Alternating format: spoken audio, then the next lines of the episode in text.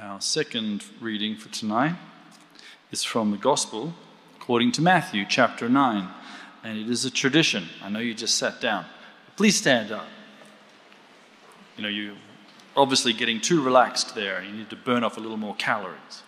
But honestly, this is a form of, of honoring the good news of the teachings of our Master, Jesus the Messiah. Brothers and sisters, the good news according to Saint Matthew.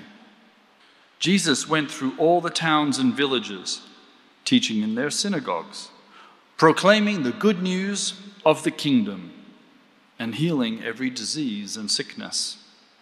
And when he saw the crowds, he had compassion on them, because they were harassed and helpless, like sheep without a shepherd. Then he said to his disciples, "The harvest is plentiful, but the workers are few. Ask the Lord of the harvest, therefore, to send out workers into his harvest field." Jesus called his twelve disciples to him and gave them authority to drive out impure spirits and to heal every disease and sickness. These are the names of the twelve apostles. First, Simon, who is called Peter, and his brother Andrew, James, son of Zebedee, and his brother John, Philip and Bartholomew, Thomas and Matthew the tax collector, James, son of Alphaeus, and Thaddeus, Simon the Zealot, and Judas Iscariot, who betrayed him. These twelve Jesus sent out with the following instructions. Do not go among the Gentiles or enter any town of the Samaritans. Go rather to the lost sheep of Israel. As you go, proclaim this message: the kingdom of heaven has come near. Heal the sick, raise the dead, cleanse those who have leprosy, drive out demons. Freely you have received, freely give. Do not get any gold, silver, or copper to take with you in your belts. No bag for the journey, or extra shirt, or sandals, or a staff. For the worker is worthy of his keep. Whatever town or village you enter, search there for some worthy person, and stay at their house until you leave. As you enter the home, give it your greeting. If the home is deserving, let your peace rest on it. If it is not, let your peace return to you. If any, anyone will not welcome you or listen to your words, leave that home or town and shake the dust off your feet. Truly, I tell you, it'll be more bearable for Sodom and Gomorrah on the day of judgment than for that town. I am sending you out like sheep among the wolves. Therefore, be as shrewd as snakes and as innocent as doves. Be on your guard.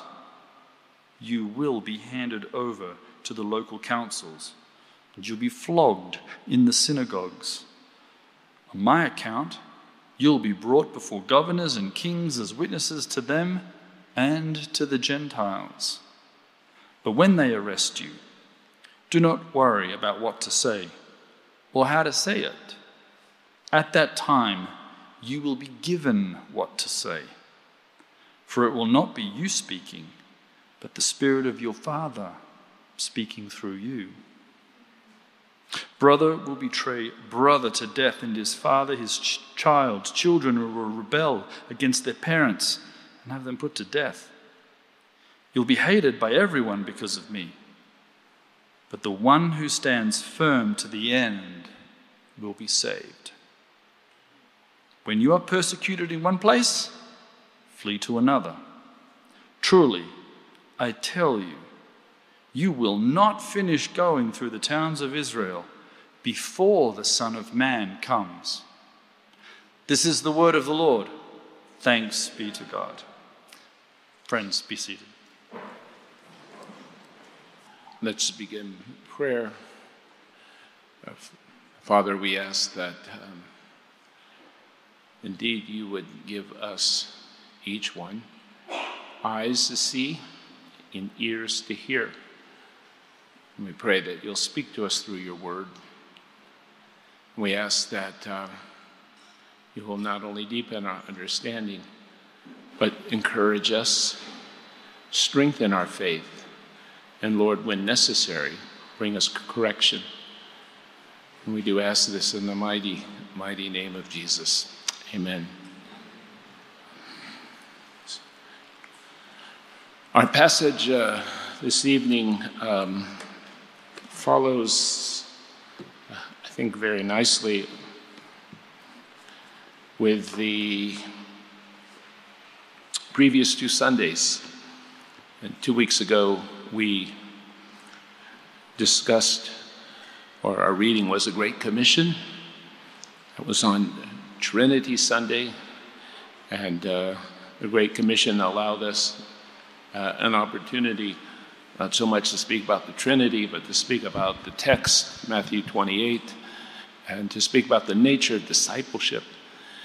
And uh, one of the things that we did point out was that discipleship really and truly is much more than a program or, or a notebook or course that one might take at a church.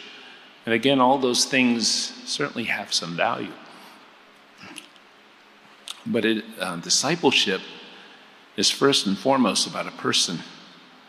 And it's about our attachment to that person or the way that we belong to that person.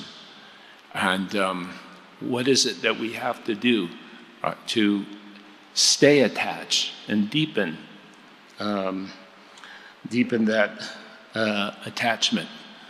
And we spoke about the importance of imitation, but not simply imitation, but the way that we are invited, yes, to participate uh, in the life that the Son has with the Father. That's called divine life or eternal life. And it's also, we also pointed out that what's very critical uh, and somewhat radical, no, not somewhat, very, very radical, that while Jesus patterns discipleship or his understanding of the way discipleship should be practiced was very Jewish, very, in some ways, very typical of what uh, others did uh, during his day, the departure is that at the end of Matthew's gospel, Jesus says that I'm sending you out as disciples to make other disciples, and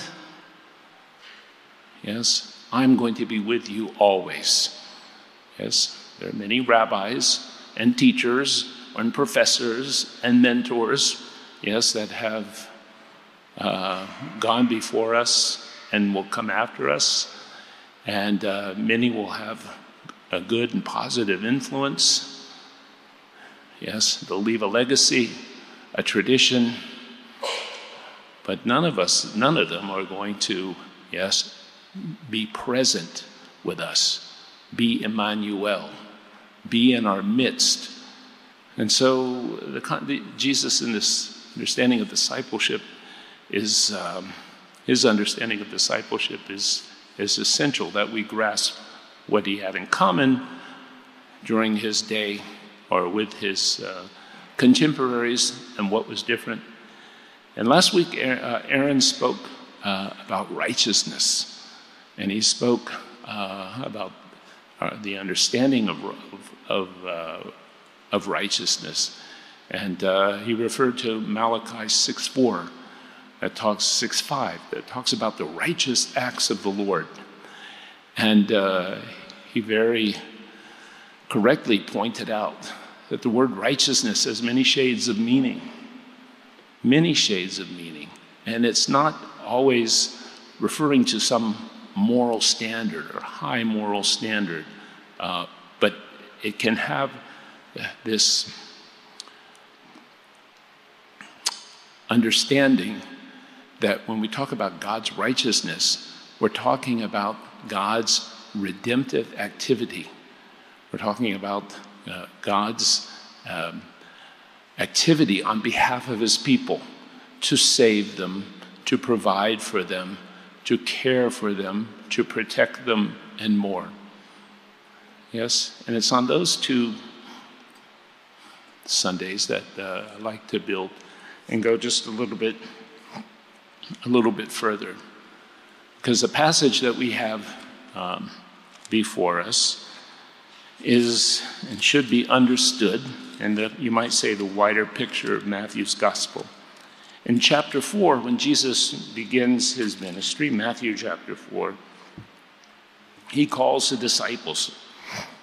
And after calling the disciples in verse thirty-three, it tells us that Jesus went through Galilee, teaching in their synagogues, preaching the good news of the kingdom. And please note that term. It's a term that I think only Matthew uses.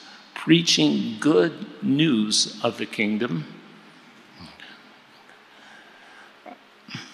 and healing every disease and sickness. And so the activities listed here, preaching or teaching, preaching, and not just preaching any old thing, preaching this good news of the kingdom, and teaching, I'm sorry, and healing. And chapter four ends, and then chapter five through seven is the famous Sermon on the Mount, and uh, Jesus begins teaching. He begins teaching his disciples, not just the, some nice axioms, how to live, blessed are the poor in spirit, but he's teaching them in essence, yes, he's teaching them what is actually the heart of the kingdom of heaven, or what is the heart of the kingdom of God. And the Sermon on the Mount is a sermon about the kingdom. And then after this teaching, we have Jesus who begins to preach and to proclaim and to heal. And this is what happens in chapters eight and then, and then chapters nine. So you might say that Jesus teaches the kingdom. Yes, teaches about the kingdom. We have uh, Jesus preaching the kingdom uh, pro- pro- proclaiming. We have Jesus Uh, demonstrating the kingdom in his healing and his, his exorcisms. And uh, a little bit later in Matthew, Jesus will illustrate the kingdom with his parables, especially in chapter thirteen, right? This is the focus of Jesus, right? Jesus is focused on the message of the kingdom, and he's focused on discipleship in this, um, in this gospel. And so we come to chapter nine, which began our reading in verse thirty-five. And it says that Jesus went through all the towns and villages, teaching again in their synagogues, preaching the good news of the kingdom, and healing every disease and sickness. And then it goes on to say, when he saw the crowds, he had compassion on them, because they were harassed and helpless, like sheep without a shepherd. So what is the motivation of Jesus? Yes. And ultimately, what should be our motivation for any form of ministry? How many of us have ever heard it said, we better get out, out there and preach. Jesus is coming soon. Yes, Jesus is coming soon.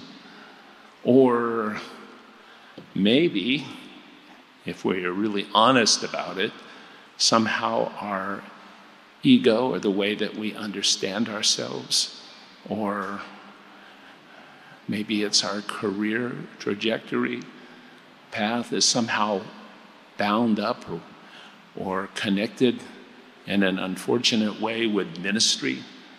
We can have many different motives, but here the motive of Jesus is compassion. It's compassion.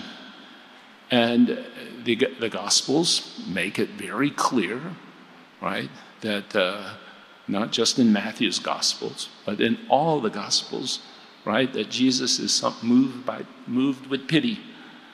In chapter nine, there's other instances of Jesus being moved with compassion. In chapter fourteen of Matthew, Jesus looks upon, uh, heals because uh, brings healing uh, to many because he's moved with compassion.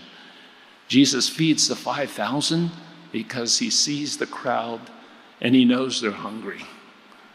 Jesus heals a man in Mark chapter one um, who is a leper, and uh, it's Jesus is moved with compassion.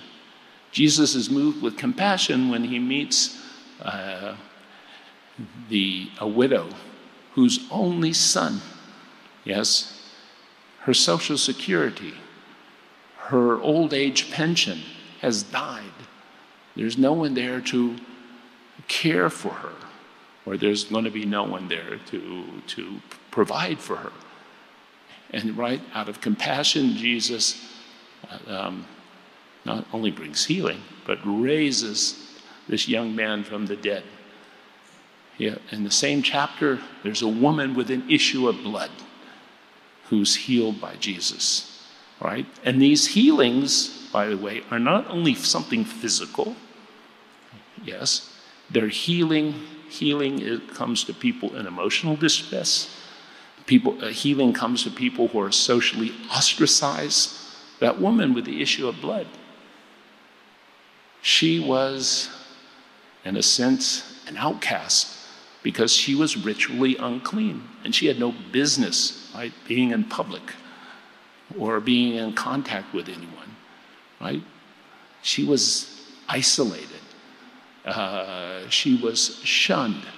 And Jesus not just not only healed her physically, but he also healed her socially.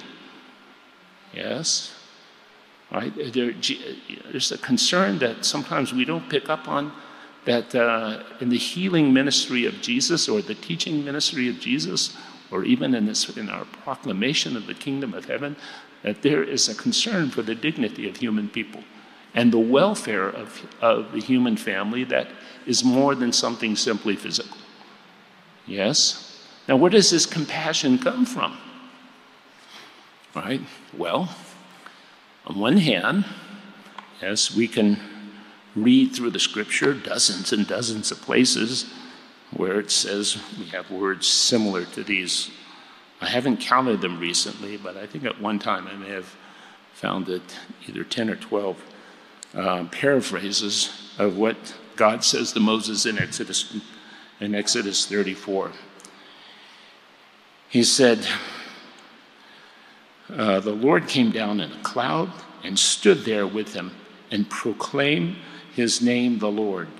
And he passed in front of Moses proclaiming, the Lord, the Lord, the compassionate and gracious God, slow to anger and abounding in love and faithfulness, maintaining love to thousands and forgiving wickedness, rebellion, and sin. Yes?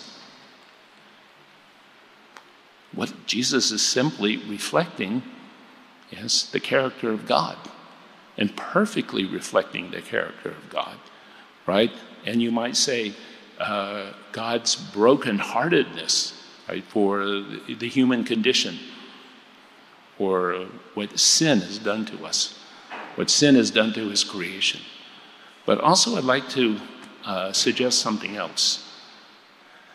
Then also Jesus learned this compassion at home. And who did he learn confa- compassion from? And uh, ironically enough, it's Father's Day in many parts of the world, or at least in the part of the world that counts to, to, to some people in the United States. Yes. Where did Jesus learn compassion? He learns it from Joseph, because in Matthew chapter one, it tells us that Joseph is a righteous man and that Joseph does not want to shame Mary, and he wants to divorce her quietly. He doesn't want to run through the village and say to everyone, look what she's done to me. Look how she's ruined my reputation. Yes, he's compassionate. Yes, let's do this quietly. I don't know if if uh, if we ever think about it perhaps deeply enough, but Jesus had some amazing parents. Yes, he had a he had a father who was compassionate and righteous, who obviously, I mean, in this case, seems to have had very high ethical moral standards. He had a mother who said yes to God in the most difficult of circumstances, and she, it cost her for the rest of her life, or she's going to be slandered and, and misunderstood. And Jesus can say, and some, and Jesus can say yes to the cross and to its suffering and to all the consequences, because he had a mother who actually before him did the same. Yes, who did something very, very unpopular, but in the end obeyed God's will. So here Jesus is compassionate. And this compassion, yes, is what he's trying to teach his disciples. Yes, the, the, the, the discipleship is not merely getting by, you know, listening to Bible lectures, listening to podcasts, right? Discipleship is imitating the life of the master. And of course, it can't necessarily all be done in a classroom, or it can't be done, you know, in the study cell, right? One has to live and to be present with the teacher. And it's not something that's always taught. Perhaps it's caught. Yes, it's caught. So the disciples are learning compassion. But at the same time, you know, Jesus wants to, I think, uh, push the push this further. And so he calls the twelve disciples in verse ten. And he says, and he gave them authority to drive out evil spirits and to heal every disease and sickness. Now, without a long commentary on this, that he calls twelve, twelve disciples and turns them into apostles, yes, turns them into sent ones. They're no longer just students or apprentices. They're now going to put what Jesus has taught them into practice. But the number twelve reminds us again and again, yes, that we can't understand the ministry of Jesus. We certainly can't understand his main message, which is the message of the kingdom of heaven. All of this doesn't really make sense. The gospel doesn't make sense. The gospel of the kingdom doesn't make sense unless it's understood in the context of creation and the context of the story of Israel. Yes? What is the gospel? You usually ask people, oh, it's about God's mercy and grace and how I get saved. Uh, well, I don't think so. Part of, partially, that's true. But that's not the big picture. The big picture is that God, through Abraham and the prophets of Israel, and working through the Jewish people, right, promises rescue and redemption. And this rescue and redemption comes to us through Jesus, who is indeed the universal Lord and Savior. But as we mentioned more than once this year, he is not the universal Lord and Savior in spite of his Jewishness or his Jewish identity. And by the way, he still maintains a Jewish identity in heaven at this moment. He is universal Lord and Savior because of his Jewish identity. Because of his Jewish identity. And the message of the kingdom, yes, that these disciples, now apostles, are supposed to go and proclaim. The message of the kingdom is not a message about the world to come, and it's not a message about um, the uh, second coming of Jesus. Instead, it is a message that God, in and through his son, this Jesus of Nazareth, right, is now taking control of what's rightfully his. Was what and what is rightfully his creation. And God, be, God, in and through Jesus, is beginning to rule and reign. Yes, and this might, you might say, it comes to its almost its culmination, and maybe not the final culmination, in the death, burial, resurrection, and ascension of Jesus. King Jesus sits on the throne and takes charge over those people who say yes to him. He doesn't force, he doesn't push, he doesn't manipulate, but he invites. He invites. And wherever, or usually where you have the kingdom of heaven, or the message of the kingdom of heaven, and I suspect about eighty to eighty-five percent of the time it's mentioned in the Gospels, it is a present reality. Where you have the message of the kingdom of heaven, King Jesus is always at work redeeming. He's always at work restoring. He's always at work bringing reconciliation. He's always at work purifying our lives from sin. Yes, he's at work freeing us from the fear of death. He is at work freeing us from the bondage of Satan. He's at work freeing us from our self-centeredness or our anxieties or our addictions. And that was what Aaron so wonderfully spoke about last week. Yes, because the, the Matthew's gospel says, Jesus says in the middle of the Sermon on the Mount, seek first the kingdom of heaven and his righteousness. That's a very beautiful parallel. Jesus is telling us, hey, major on majors. Don't get caught up in some, a lot of minor stuff. Yeah? Major on majors. Major on the kingdom of heaven. And then we could, we might say, but what is the kingdom of heaven? Well, his righteousness, yes, is a parallel that helps us define the kingdom of heaven.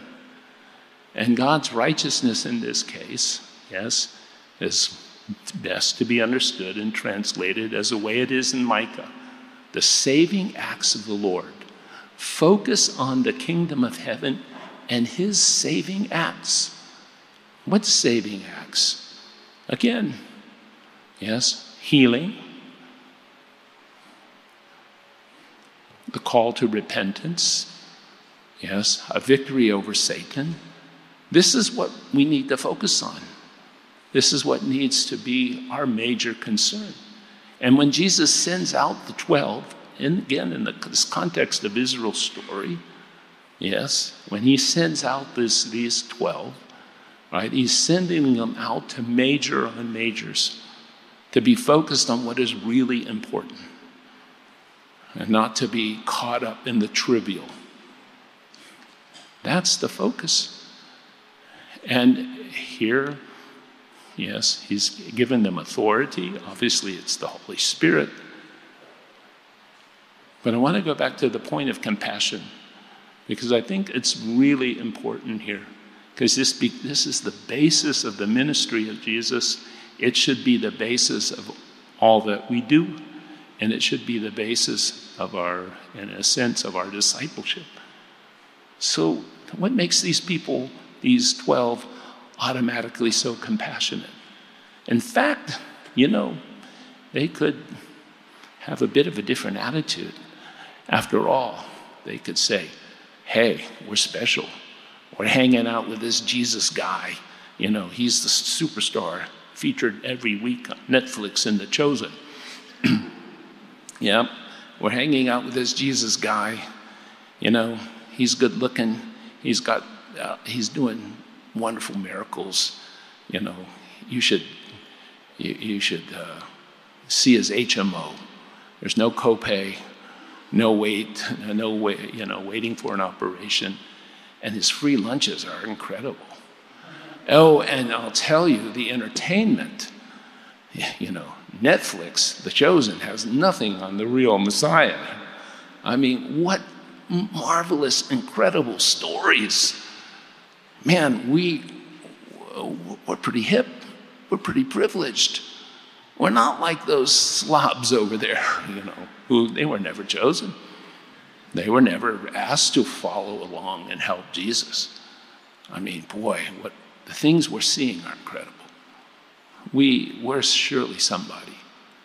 And after all, I'm sure, no doubt he chose us because, you know, either we're special or we've got it together.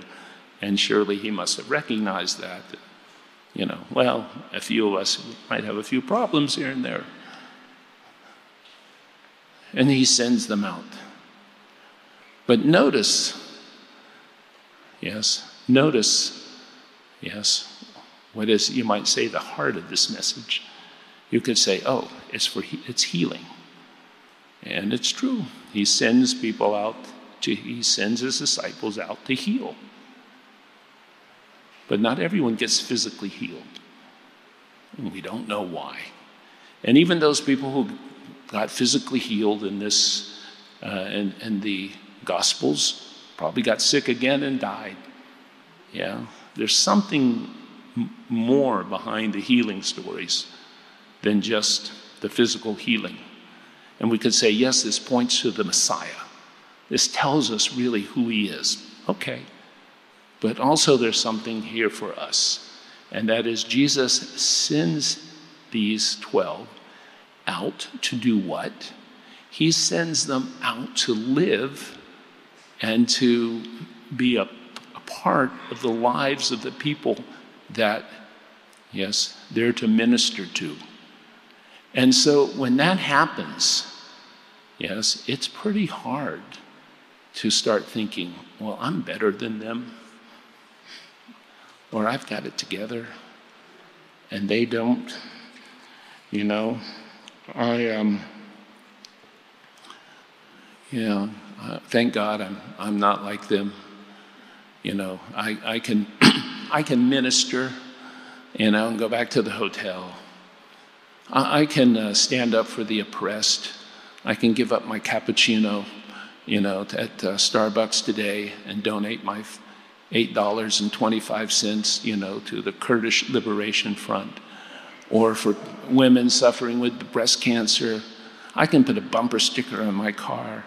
I can, you know, rant and rage on Facebook, you know, all those people who don't care about the poor, you know. What do we call that? Virtual signaling, yes. And the society is full of it. In some ways, people are very sincere. Yes, they want to stand for those who are downtrodden, or those who are oppressed, or those whose human rights have been taken away. But at the same time, most people are not re- willing to make any kind of serious commitment. And Jesus says, uh-uh, you go and live with these people. You go and stay in their houses. You make yourself dependent upon their generosity and their goodwill. You, you see their life, you know, or experience the life that they have on the ground. That's where empathy comes from. That's where compassion will come from, because it's n- no longer the words of Pink Floyd, yeah, us and them. Yes, it's us and us, yeah. We, like Jesus, who identifies with the human condition, who identifies with those who are sick, or those who are hungry, or those who are ostracized, those who are locked into the demonic, right? And it's from that motivation that we can love and minister and be a part of the solution. Tell you a story. Um, there's a minister from South Africa, who's a friend of mine, Cape Town, very wealthy, wealthy parish. And they had a ministry to to township, to to a township where they had a clinic, uh, et cetera. And uh, one day, two very wealthy women came to the minister, to the Anglican guy, and said, "We want to go and serve the poor." And so my friend very wisely said, "Okay, you take a you have someone drop you off, and you arrange for someone to pick you up in three or four days. Don't you take any money with you, and don't take a credit card. And you go and you serve those people. Yeah? And when you have a problem, don't throw money at it, or don't take out your credit card and try to fix it. You live their lives. And all of a sudden, these women get to the clinic, and there's a woman who's just about to have a baby. And she has no money to find a taxi to take her to a hospital. And none of the taxi drivers are going to take her without money. All of a sudden, these women, as I heard later, really understood yeah, what was at stake. Okay? They understood. They became part of the context. Right? And they had to virtually get on their knees and pray for some solution. Right? And they stayed there. And I think in a sense, this is what Jesus is telling his, telling his disciples to do. Yes? This is where we learn empathy and we learn compassion by identifying, yes, with those who are like us uh, and yet, at, and who need mercy and grace like us. Yet at the same time, we don't um, say to people, hey, I understand your problem. Oh, I understand, you know, your addiction. I understand your sexual confusion. You know, I want to empathize with you. No, there's empathy, but that empathy, yes, enables us in, a, in, a, in, in humility to call people to repentance. To call people to repentance and to transformation.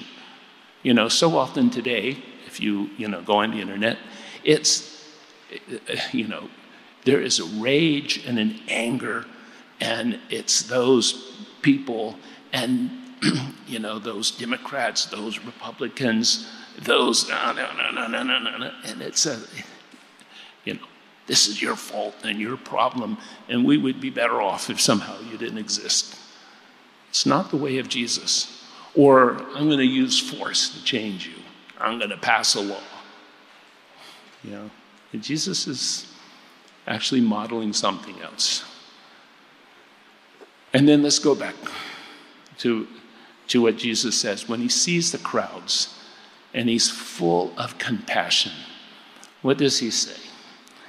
He says, they are harassed and, and helpless like sheep without a shepherd. And no doubt Jesus is referring to, yes, or connecting, yes, this to Ezekiel thirty-four, our first reading this morning.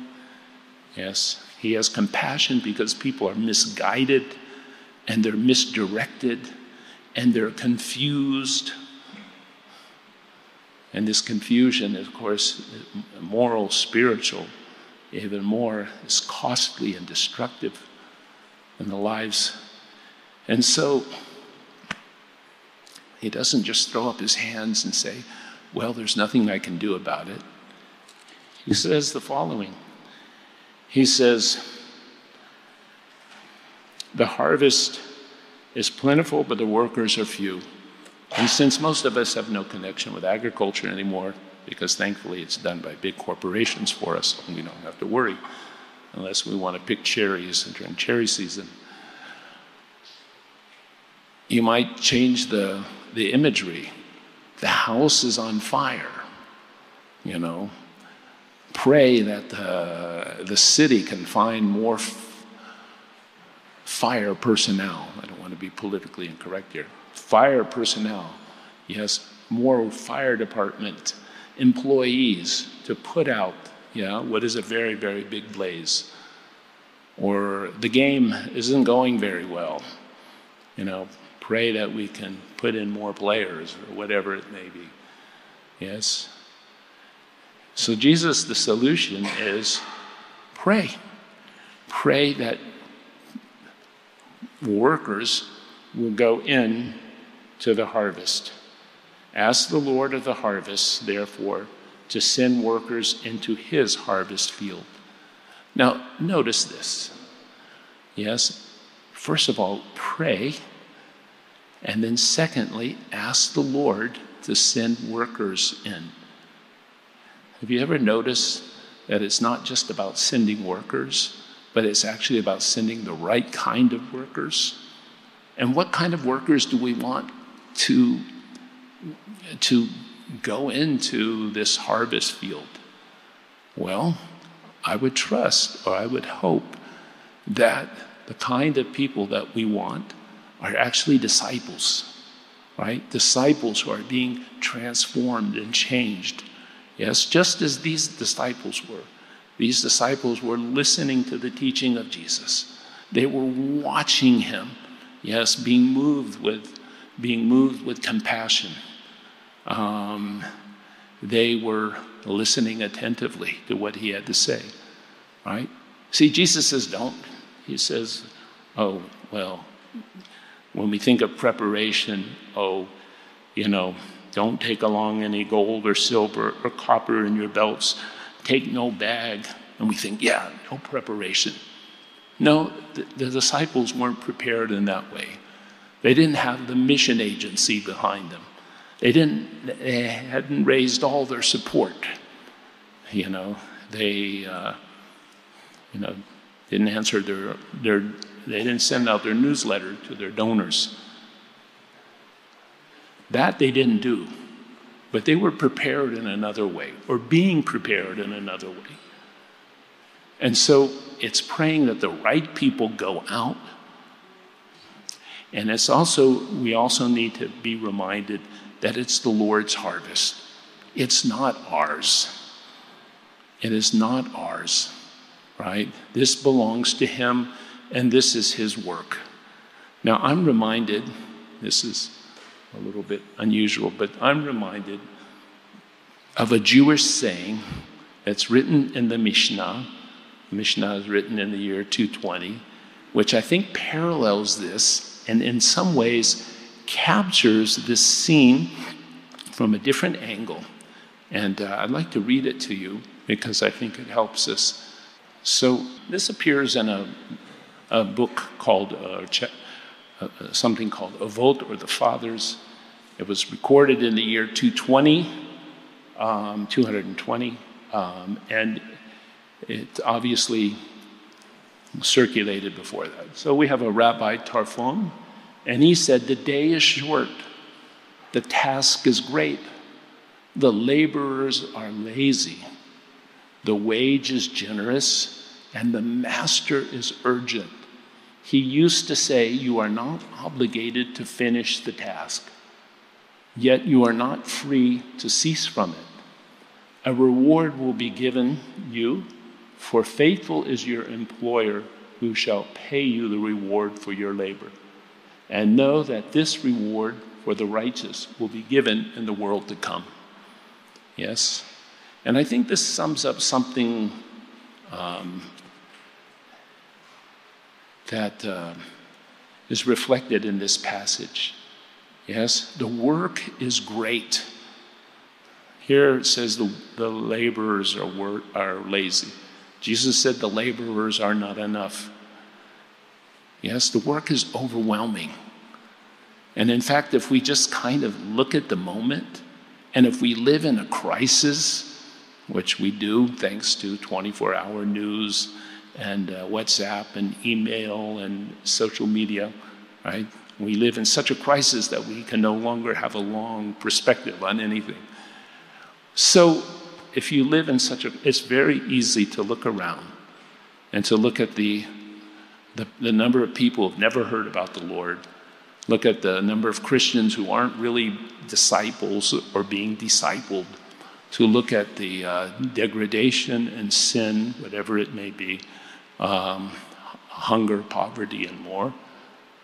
And to just become discouraged and to become hopeless and want to give up. But uh, the saying here is that the Lord is urgent. And I think it's true with Jesus. Jesus is urgent, yes, that we, yes, out of compassion, yes, for the, uh, you might say, for the, the human condition, or the way that uh, the devil is, uh, uh, the sin, the devil, and the world is destroying people, destroying the lives of people. Jesus is urgent. The message of the kingdom of heaven, yes, and his um, redemptive power uh, that comes when people say yes to him, right, began to reverse yes, the curse that uh, is found uh, throughout the human, throughout the human family. And as the rabbi says, you know, it's the work is great, and we can't become discouraged, or we can't give up, because we have no right to say, I'm going to quit, or this is too much for us. I'm sure Jesus would have no, wouldn't have any disagreement with this in the slightest. Yes, his message of the kingdom, again, is one of healing and restoration, and people come in submission to him. And we need to be urgent about that message. We need to be focused about that message. We need to major on the majors. Yes, major on what's important, and um, not to be discouraged. Yes, uh, we do what he asks us to do. He calls us. All of us are called. The question is, where are we called? Yes. To whom are we called? Yes. What are the circumstances? Yes, and we have to listen and be obedient to that. Yes, but uh, that call has to be done, yes, not for some kind of personal advantage, but has to be done, again, out of, out of compassion. If we do not have that compassion, we need to ask the Lord to teach it to us, um, and to help us to learn it. And it may not be a Holy Spirit download. It may be that we are called to um, to live and serve among people uh, whom we may have no sympathy for or empathy for. Let's pray. Father in heaven, we ask that, again, that uh, indeed that you would be among us, that Jesus would continue his work of uh, discipling us and maturing us, and bringing us that transformation, so that uh, indeed we can um, be those ones who teach and preach and bring uh, your healing touch to a very, very needy world around us. And we do ask these things in the mighty name of Jesus. Amen. Thank you for listening. If you've been blessed by this teaching, let us know by leaving a comment on our Facebook page, on SoundCloud, or by leaving a review in Apple Podcasts. You can offer practical support by giving a donation at Christchurch Jerusalem dot org. Thank you, and blessings from the City of the King.